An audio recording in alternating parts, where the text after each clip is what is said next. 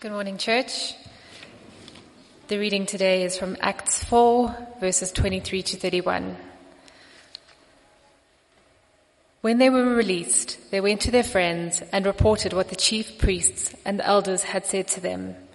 And when they heard it, they lifted their voices together to God and said, Sovereign Lord, who made the heaven and the earth and the sea and everything in them, who through the mouth of our father David, your servant, said by the Holy Spirit, Why did the Gentiles rage and the peoples plot in vain?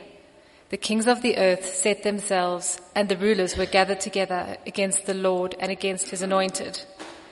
For truly in this city they were gathered together against your holy servant Jesus, whom you anointed, both Herod and Pontius Pilate, along with the Gentiles and the peoples of Israel to do whatever your hand and your plan had predestined to take place.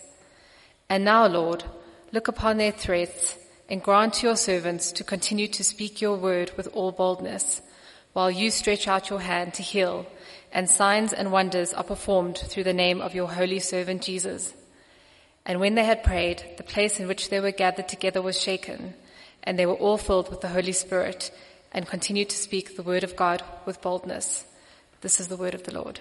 Thank you, Sue. It's going to be a great help if you can keep your Bibles open at that passage. We're going to do quite a bit of work here in the book of Acts, so it really will help me if you do have your Bibles open and you stay with me as we unpack God's word. Let me pray and God ask God to speak to us. Father, we come to you. Your word tells us that the Bible is a lamp to our feet and a light to our path. And Father, we acknowledge this morning that every one of us, in one way or the other, has been messing around in the shadows, and some of us have been living, living in the darkness. And so we do pray, Lord, that by your Spirit, the Holy Spirit, the Spirit of truth, that you may apply your word to our lives, that you will unclutter our minds that we may hear the Word of God as we read the Word of God, but we need the Spirit of God to speak to us. Pray this for Christ's sake. Amen. If you are new to our church this morning, welcome. It's so good to have you here with us.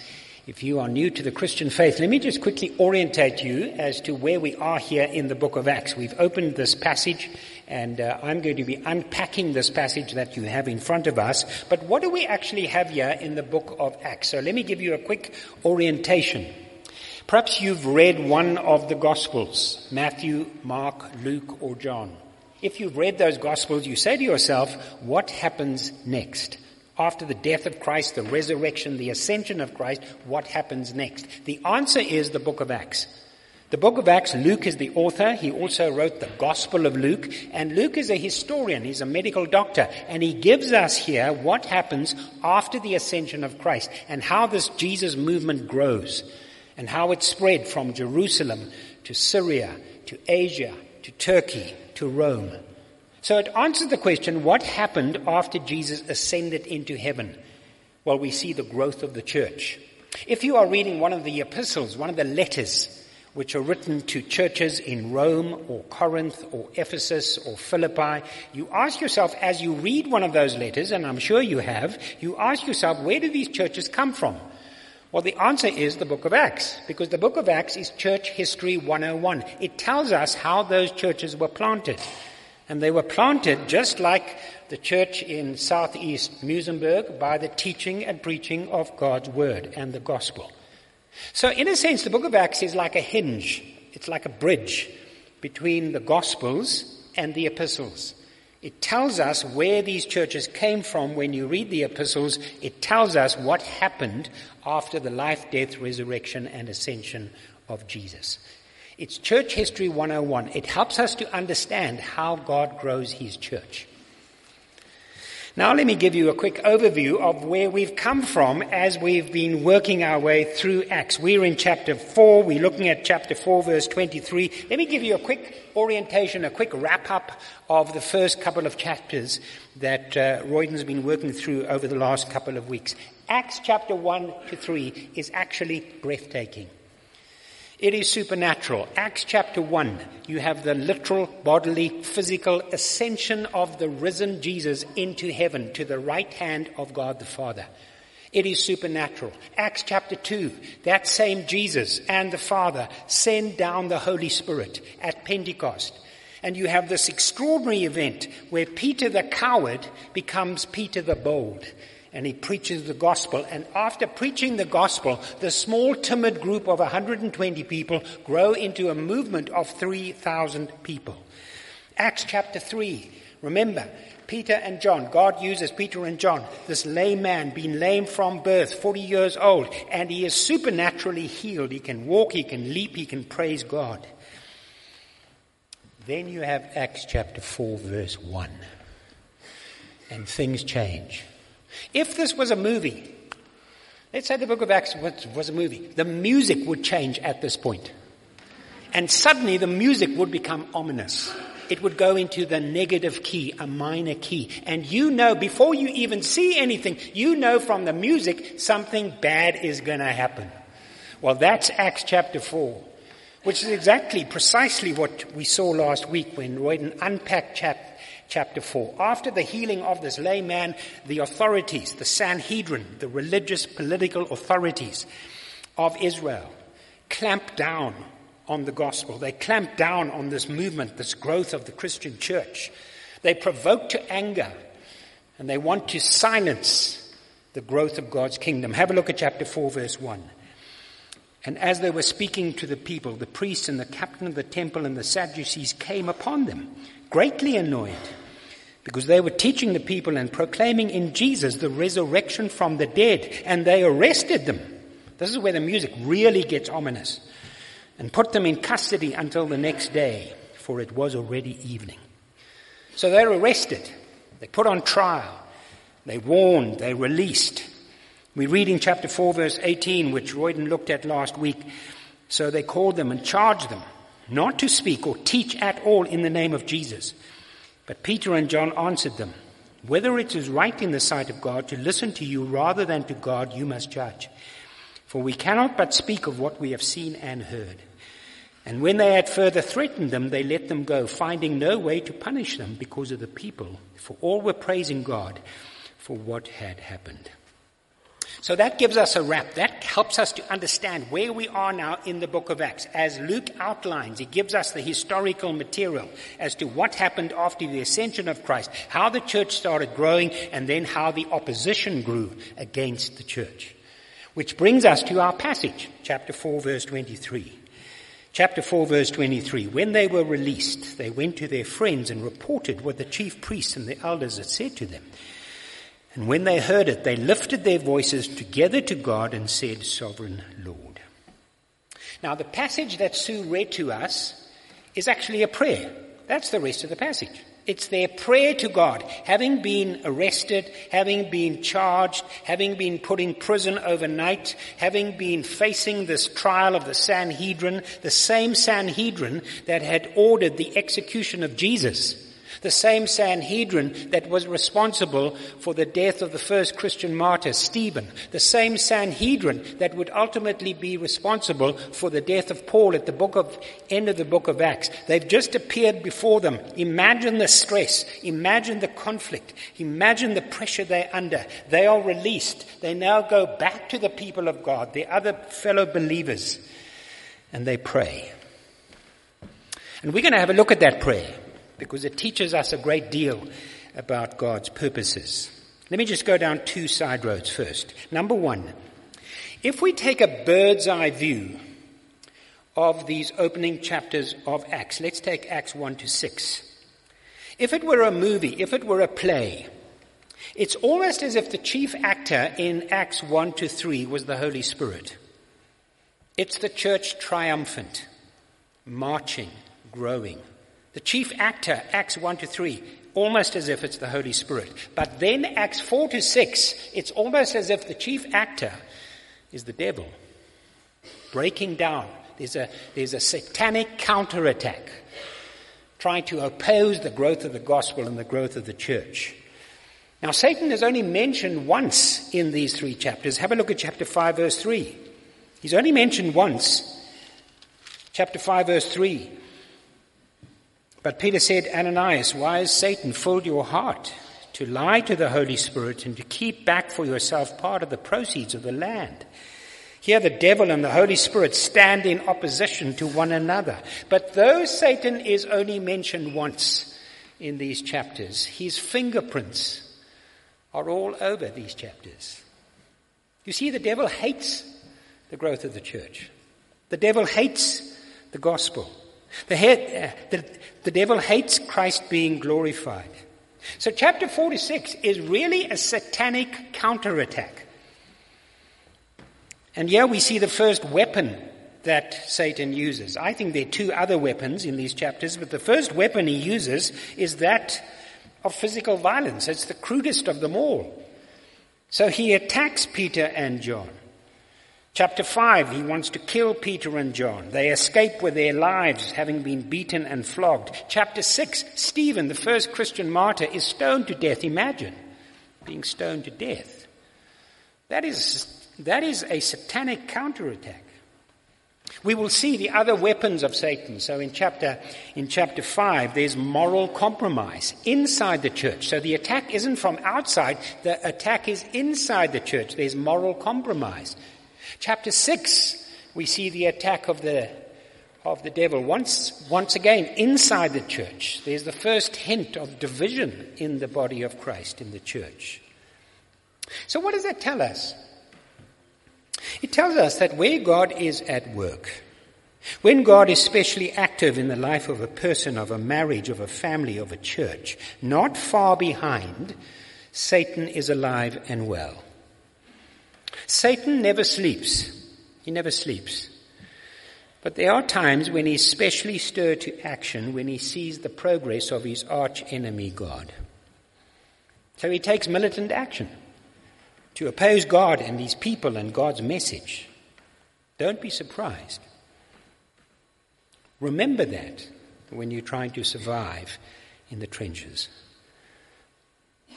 Second side road is the question what are we to do with the signs and wonders in the book of Acts? Because there are many signs and wonders. There are many miraculous, supernatural events within the book of Acts which are not normal.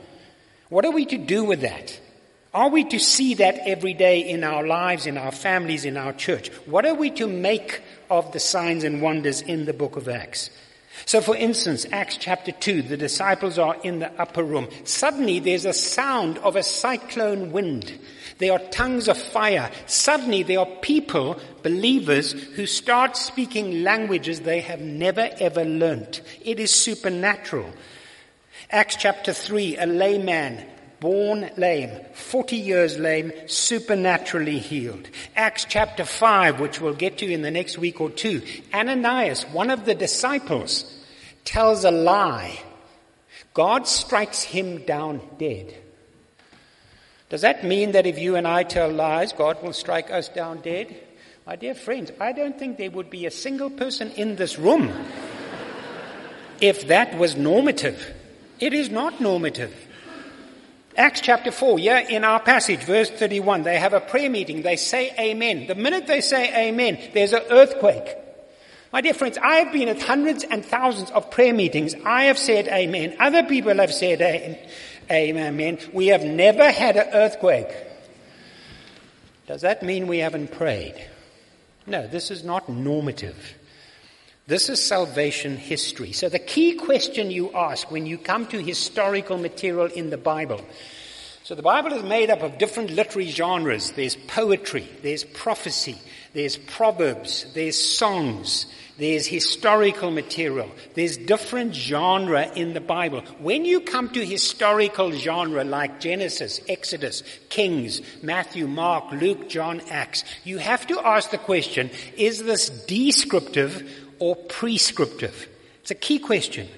What do I mean by that? Is it describing what happened then, but it doesn't necessarily mean that it will happen now?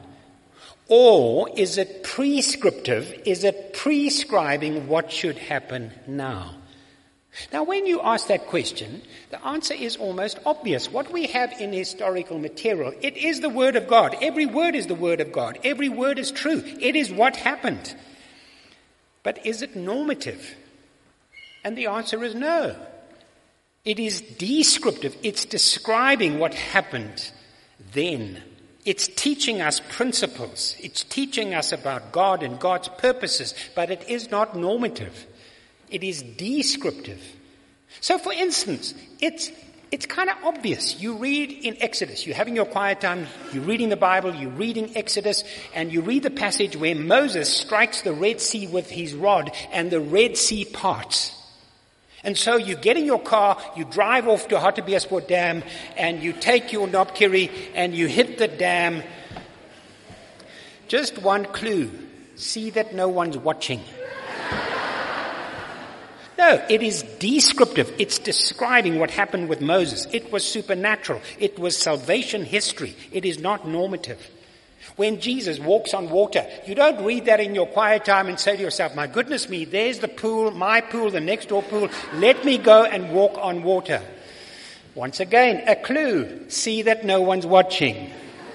Now, the world is filled with weirdo Christians and weirdo pastors. And we have read stories of people, of pastors, who have hyped up their churches. They sing count, countless hours, they fast, they pray, they go to a dam, they go to a river. The pastor tries to walk on water.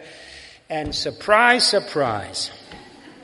There was a tragic story from Zimbabwe a year or two ago where the same, some weirdo pastor, God bless him, um, did the same thing, took his congregation, and uh, he was going to walk on water. It, it, it, was a dam or a river, and he stepped out. Obviously, he sank, and uh, sadly, he was attacked by crocodiles.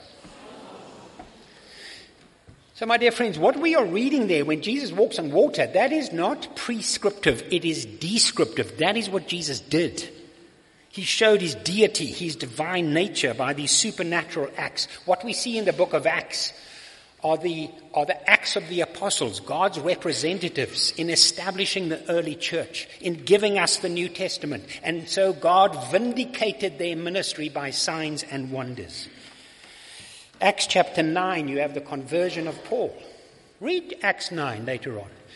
The conversion of Paul was supernatural. There were flashes of light in heaven. There were sounds, voices from heaven. He was struck struck to the ground. He was blinded for three days. That is his conversion testimony. My conversion testimony, I was converted as, as a teenager, is as dry as sawdust. Does that mean I was not converted? No. God works with us in different ways, and God supernaturally, remarkably, it was not normative, brought about the conversion of Paul. So next time you have a prayer meeting and there's not an earthquake, it doesn't mean God hasn't heard. All right, let's get into our passage. Three principles that will help us. Remember, this is a prayer, a prayer by Peter and John, and they teach us three things. They teach us about God's character, they teach us about God's enemies, and they teach us about God's servants. So let's have a look. Acts chapter 4, verse 23. Acts chapter 4, verse 23. And when they heard it, so Peter and John have reported back to the congregation of God's people, the other fellow believers. When they heard it, they lifted their voices together to God and said, Sovereign Lord, who made the heaven and the earth and the sea and everything in it, who through the mouth of our father David, your servant, said by the Holy Spirit. So, what they do here as they pray, their first focus is God. So, I think we must just take note of that because proper prayer and mature prayer is where we first focus on God, not on ourselves. So, prayer should be theocentric, theo meaning God. So, you find that in the Lord's Prayer Our Father who art in heaven, hallowed be thy name. So I know there are times when we're in a crisis, when we're in a hole, and we call out to God, Oh Lord, help. save, give me the words, help me here, and that is absolutely right and absolutely appropriate. But most mature prayer should be where we first focus on God before we focus on ourselves. I don't know about you, but I almost do the opposite. I go to God and I've got my shopping list. Not the, not the disciples. Their focus is God, who He is and what He's done. Notice three things that they focus on in the character of God. First, they pray about the God of creation. Notice there 24, the sovereign Lord who made the heaven and earth and sea and everything in them. Now, of course, they're referring here to Genesis 1, where God, the creator, is the source and the origin of all things both big and small. He's the creator of creation. He's the creator of all creatures. Genesis 1 doesn't give us all the details, but it's absolutely clear. We are not here through evolution. We are not here through the Big Bang. We are not here through chance or luck or the Ahmad or the ancestors. No, God is the source. God is the origin. Remember Francis Schaeffer, who taught us that when we're talking about the source of all things and the origin of all things, it's so helpful.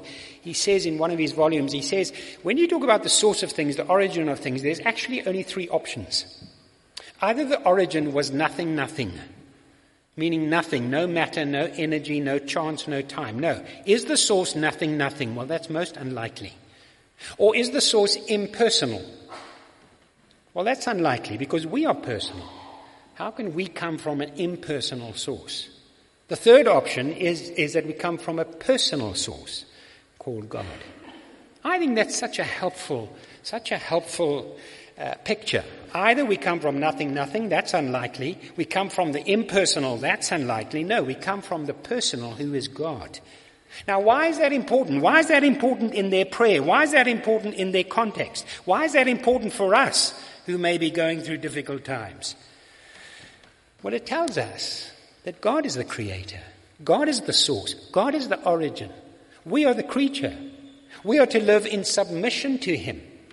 It means that He has created us for a purpose. We do not make up our own purpose. We are not our own gods like Herod or Pilate or the Gentiles or the Jews. No, He is God. He is the creator. Actually, He calls the shots. Because He's God. He made us. He created that. He created us.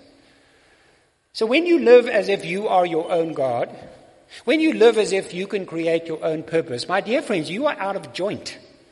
You are going against the grain. People who do woodwork, I do not do woodwork. I'm not good with my hands, you all know that. But people who do woodwork, they will tell you, you don't cut against the grain. It doesn't work. My dear friends, you can't live against the grain. The grain is that God is the creator. We are the creature. We live in submission to Him. We will find joy and purpose and meaning and peace when we live under this, under submission of God, under His authority. If you are trying to find peace and happiness and security, you will only find it. You will not find it if you look for it. You will only find it under submission of God our creator, who created all things. I know that everybody has a right to be stupid. Have you thought about that? Everybody has the right to be stupid. I think you are being exquisitely stupid as a creature not submitting to the Creator. That is stupid. Second thing, notice, He's the God of creation, He's the God of revelation. So you'll notice first creation. Notice there verse 24, the Lord who made the heavens and earth. Verse 25, the Lord who said. So he's the God of revelation. He speaks. Who through the mouth of our father David, your servant, said by the Holy Spirit, why do the nations, why did, why did the Gentiles rage and the peoples plot in vain? The kings of the earth set themselves and the rulers were gathered together against the Lord and against his anointed one. You'll notice in your footnotes that uh, they are quoting from Psalm 2, which was a psalm of David. And they are quoting there that what is happening with Jesus, what has happened with Jesus, the threats and the, and the plots of Herod and Pilate was actually a fulfillment of Psalm 2. But what they affirm here, quite clearly, is God is not only God the creator, He is the God the, God the revealer. God has spoken, and He's spoken through His Word. That's why we call the Bible God's Word written. God's word written. What we have here in front of us, obviously it's a translation, but what we have here is the written word of God. And God used human authors like David, like Moses, like Peter, like John. They were human authors. He used their personalities. He used their particular style of writing. But the ultimate author behind that was God. He is God the creator and He's God the revealer. He's not only a God who creates, He's a God who speaks. And I think it would be a smart thing. Well, it would have been a smart thing if Herod and Pilate had listened to him, because he had spoken. And he had called on all people, even rulers and kings, to submit to him. I think it's a smart thing not only to listen to him, but to obey him. He's the God of creation, he's the God of revelation. Notice thirdly, he's the God of history.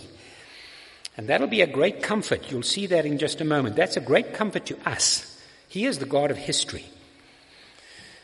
So notice there, verse 27, he speaks there of the actions of Herod and Pilate and the Sanhedrin. He talks about how they plotted to destroy the Messiah and how they then eventually also plotted to destroy the Christian church and the apostles.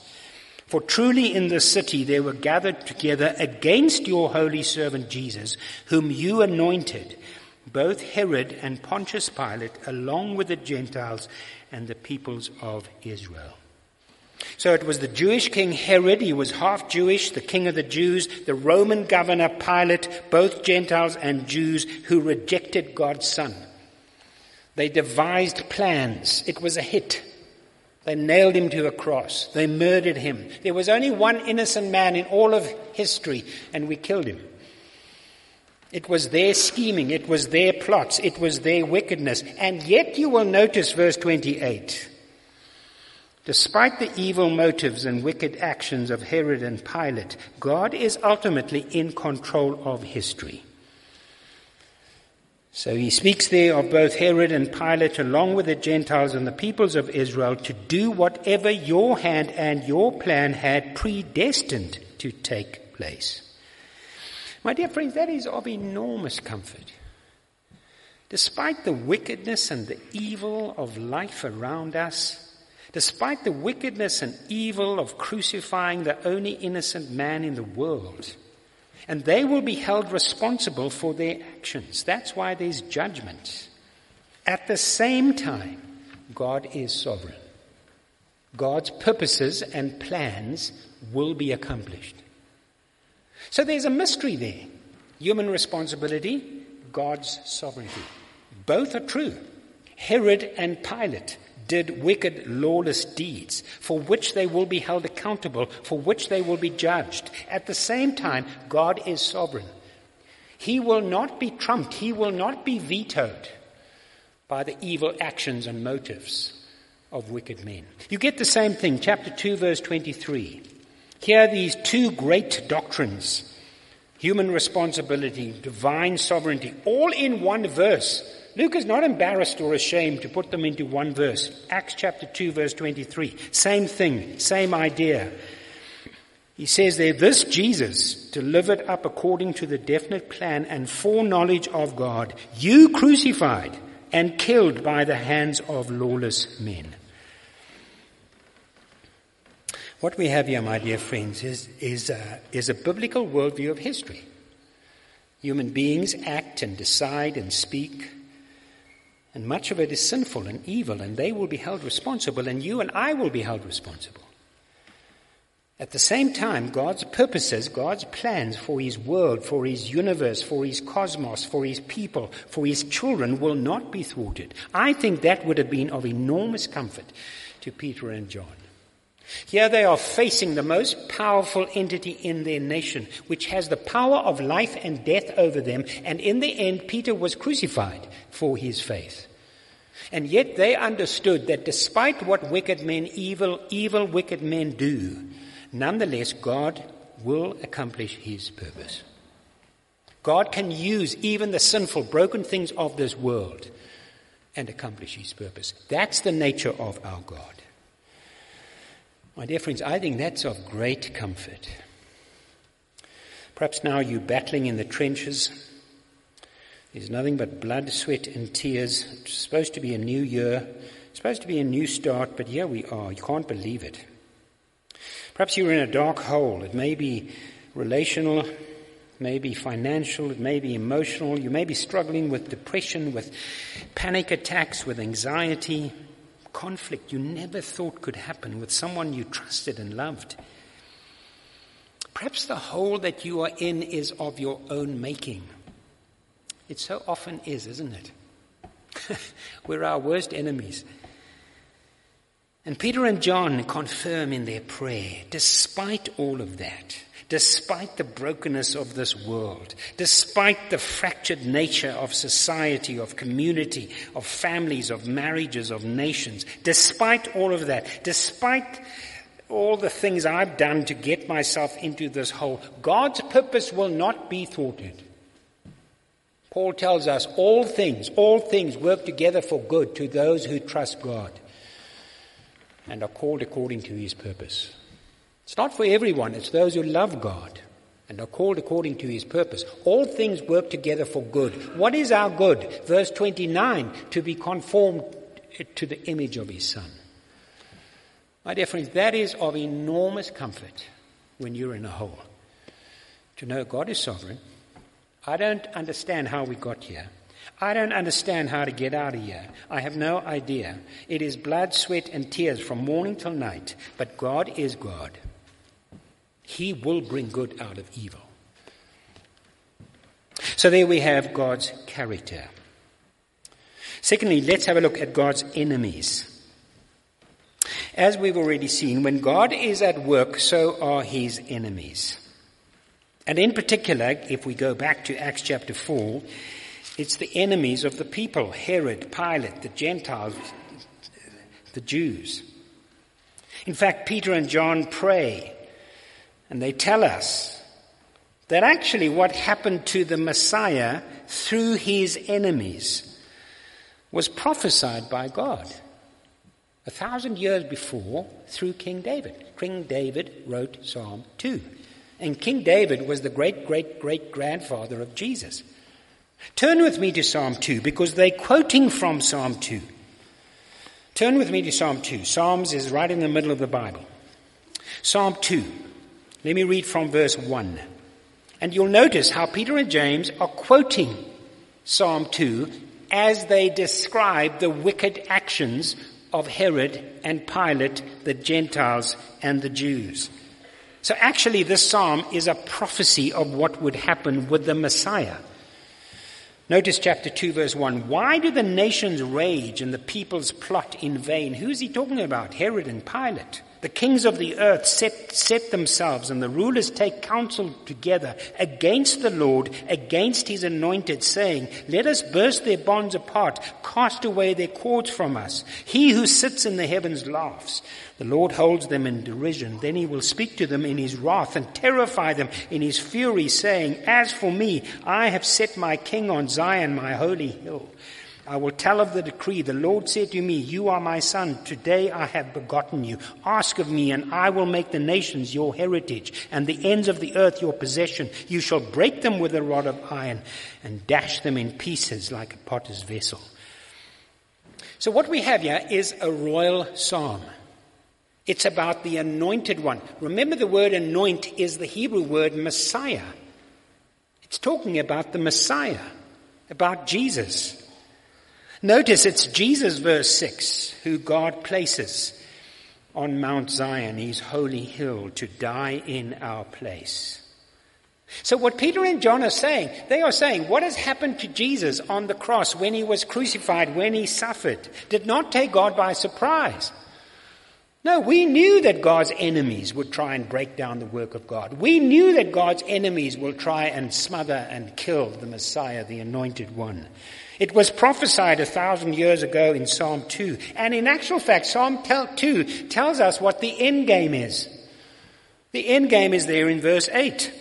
History will terminate when all nations, all peoples are subject to the authority of Christ.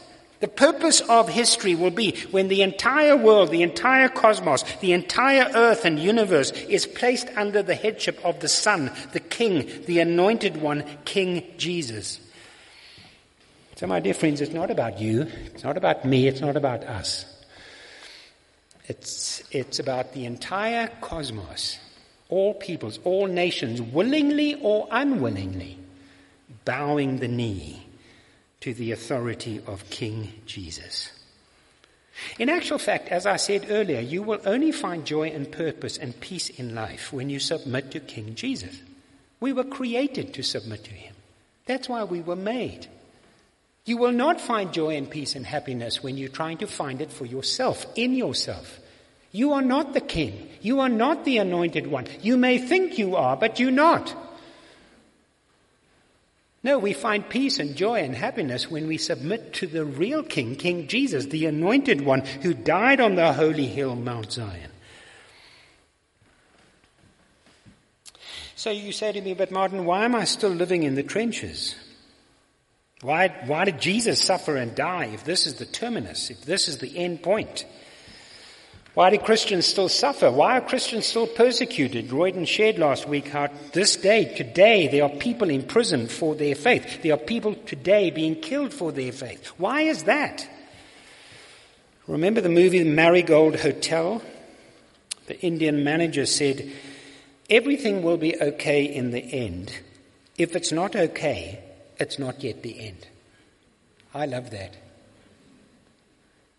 Peter and John, long before Hollywood, quote Psalm 2 in their prayer and say, Christian, don't be alarmed by the death and suffering of your Messiah.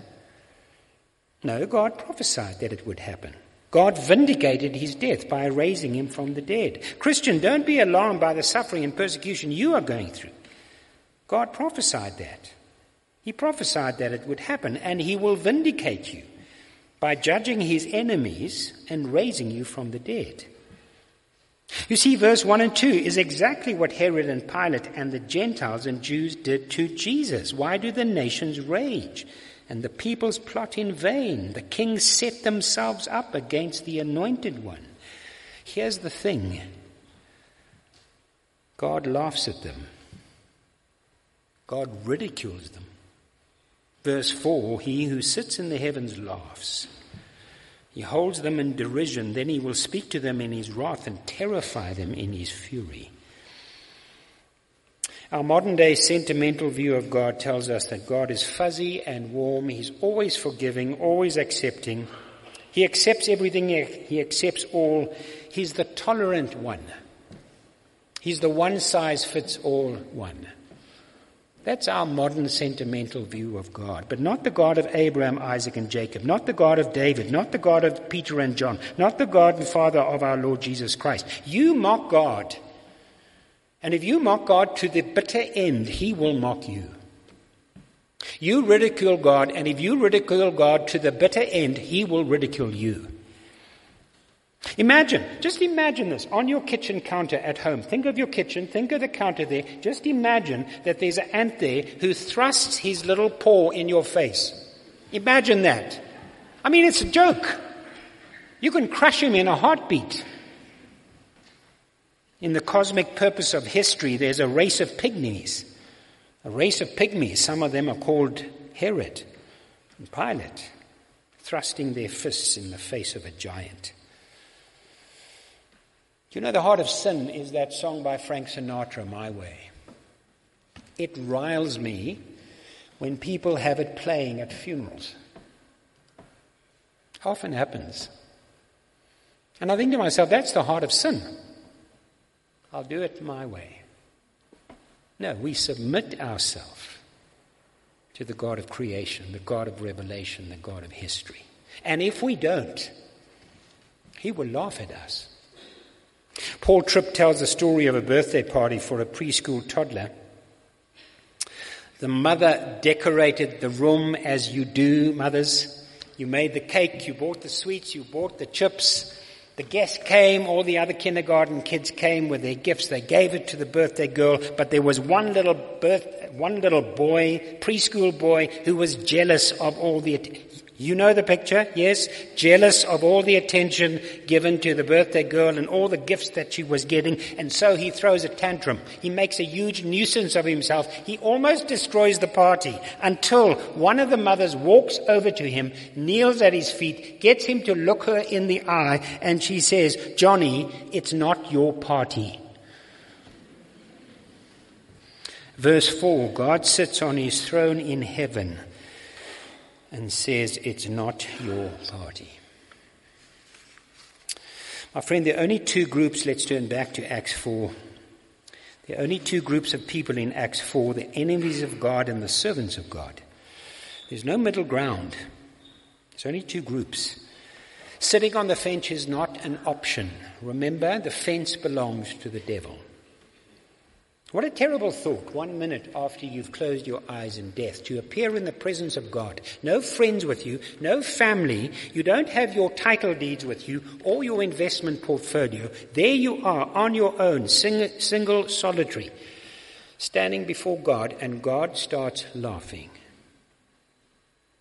And there's no warmth or humor in the laughter. And yet, even in Psalm 2, there's grace. Even for Herod, even for Pilate, even for the Sanhedrin. Go back to Psalm 2. I've lost my place. Psalm 2. There's grace even for them. Notice there, Psalm 2, verse 10. Now therefore, O kings, Pilate, Herod, be wise, think. Be warned, O rulers of the earth. Serve the Lord with fear and rejoice with trembling. Kiss the Son, meaning submit to him lest he be angry and you perish in the way. All right, lastly, our time's gone. God's, God's character, God's enemies, and God's servants. Just quickly, will you notice? It's quite striking what Peter and John pray for in the midst of this incredible pressure and stress and conflict. Remember, they've just appeared and they will reappear before this body of people who have the power of life and death over them. It's quite striking what they pray for. Verse 29, Acts chapter 4. They pray, and now, Lord, look upon their threats. That's the threats of the Sanhedrin. And grant to your servants to continue to speak your word with all boldness. Interesting, they pray for boldness. You see, it's quite striking what they don't pray for. They don't say, Lord, rescue us from the Sanhedrin so we never see them again. They don't pray for that. They don't say, Lord, give us one more of your signs and wonders. Won't you nuke them? They don't say that. They don't say, Lord, get me out of here. I don't think I need the stress and conflict in my life. No, no, no. They don't pray for that. They pray for boldness and courage to speak the truth, to proclaim the gospel. Their world is much like our world.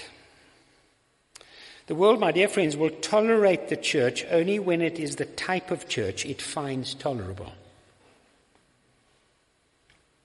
The Christian or the church that the world likes is the Christian or church that says maybe, perhaps. Here's an option. It's the church or the Christian who says, You're quite right, tolerance is king. But, my dear friends, that is not the church of Jesus Christ. That is not the church of Abraham, Isaac, and Jacob, of David, of Peter and John. That's not the church of the Lord Jesus Christ who went to the cross, was risen from the grave, and who has sent us out to share the antidote to evil and sin and death. Last year or two, we've all been quite uh, sort of taken aback, haven't we, by this whole cancel, cancel culture that we live in. Yes? We're quite taken aback by that, this cancel culture. Well, my dear friends, the cancel culture, there's nothing new about it. It's there in verse 18. Here's the original cancel culture, verse 18. So they called them and charged them not to speak or teach at all in the name of Jesus. That's cancel culture. You can talk, you can speak, you can teach, but not in the name of Jesus. Then we will cancel you. This is a charge of silence. We will censure you. So what they're saying, it's fine for you to believe in your Jesus. You're free to your religion, to your beliefs, to your faith. You're free to practice it in the inside of your heart, the inside of your bedroom, your lounge, your kitchen, your dining room. But don't bring it in the boardroom. Don't bring it into the public square. Don't bring it to parliament. Don't put it on some media platform. You'll be cancelled. You'll be deplatformed. You'll be censured. That's verse 18. Notice verse 31 and I am going to close. And when they had prayed, the place in which they were gathered together was shaken, and they were all filled with the Holy Spirit and continued to speak the word of God with boldness. So notice that God did not fill them with His Spirit to empower them to be silent. you notice that? He didn't empower them to be silent. That comes naturally. No, he empowered them to speak boldly. Now, of course, I am well aware that is easier said than done. It's not easy, is it? We live in an anti-Christian society, culture. I've been a Christian now for over 50 years. And I still mess it up. There are times I speak and I should have been quiet. There are times I don't speak, which is more often, and I should have spoken. I hack it, I hash it. I don't get it right, but I'm not going to stop trying because that is what God has called me to. So there will be times, there will be opportunities where you and I need to speak up. And it will not be popular. It may well be embarrassing, it may well be awkward, but there are times, my dear friends, you know I need to speak. And when that happens, you say, Lord, I don't know how to do this. Please, will you help me? Will you give me the words? Will you give me the thoughts? Help me not to mess it up. And you speak.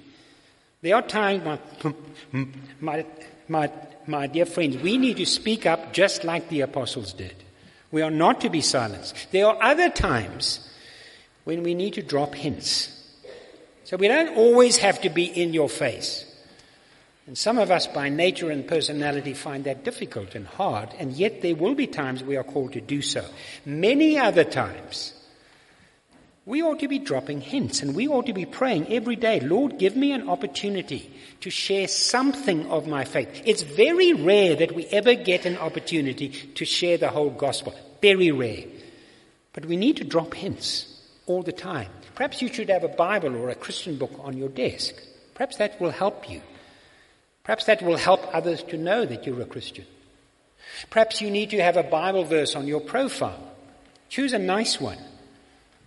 Not that God will nuke you. That's not a good verse. Um, use your profile. When people ask you and tell you, perhaps they tell you there's a grief in their family, there's a crisis, there's a loss, ask them, Can I pray for you? You may have the courage to pray with them then, it's not a bad thing. Or that evening you pray for them, and then the next day you say, How's it going? I prayed for you. What are you doing? You are praying for them, but you're also dropping a hint. You're a Christian. Here's the truth. Someone has a divorce, someone has a grief. Invite them to GriefShare. Invite them to DivorceCare. They tell you about their kid who's struggling with their emotions, with trauma, with bullying at school. Invite them to Care Connect specifically for children. Drop hints. Tomorrow morning, someone tells you about their great weekend. They ask you, how was your weekend? And then you say, well, it was fantastic. I went to church. It was wonderful going to our church. Just a great pity that our rector Royden wasn't preaching. what are you doing? You are dropping a hint that you're a Christian. You're showing care. You're showing love. We are not to be silenced. Part of the deal is someone shared the gospel with you and me. They took the courage, they took the opportunity, they took the time. The antidote to sin, to evil, to death. They shared it with us. And now God calls on us not to be silent, but to share that same antidote. Let me close, and I am going to close. John Piper. If you've never listened or read John Piper, Google John Piper, listen to his sermons, read his books. He wrote a great article entitled, listen to this, The Unbiblical Pursuit of a Trouble Free Life. Isn't that a great title? We all look for a trouble free life. We all want to gravitate towards comfort. That's our nature. And Piper quite rightly says the unbiblical pursuit of a trouble free life. We're not masochists, we're not looking for trouble. But Christians gravitate towards need, not comfort. Our culture says gravitate towards comfort, not need. We are Christians. The unbiblical pursuit of a trouble free life. The greatest need is for people to find the antidote. Let's pray.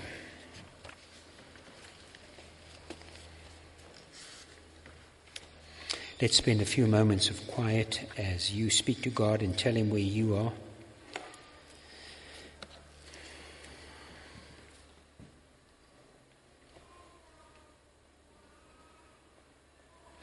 Father, will you forgive us when we have been silent and we should have spoken? Lord, every one of us needs you to forgive us for that. Forgive us, Lord, when you gave us opportunities and we didn't take them. Forgive us when we don't look for opportunities to say something about you and your grace and your love and your hope. Father, will you help us as a church, as individual Christians, to make a difference in our society, in our world? Will you help us to know that we are in God's plan and purpose? Our comfort is found in Him. So, Lord, use us this week, wherever we may be. Give us wisdom to know what to say and when to say it. Give us courage and boldness for you. And we pray this for Christ's sake. Amen.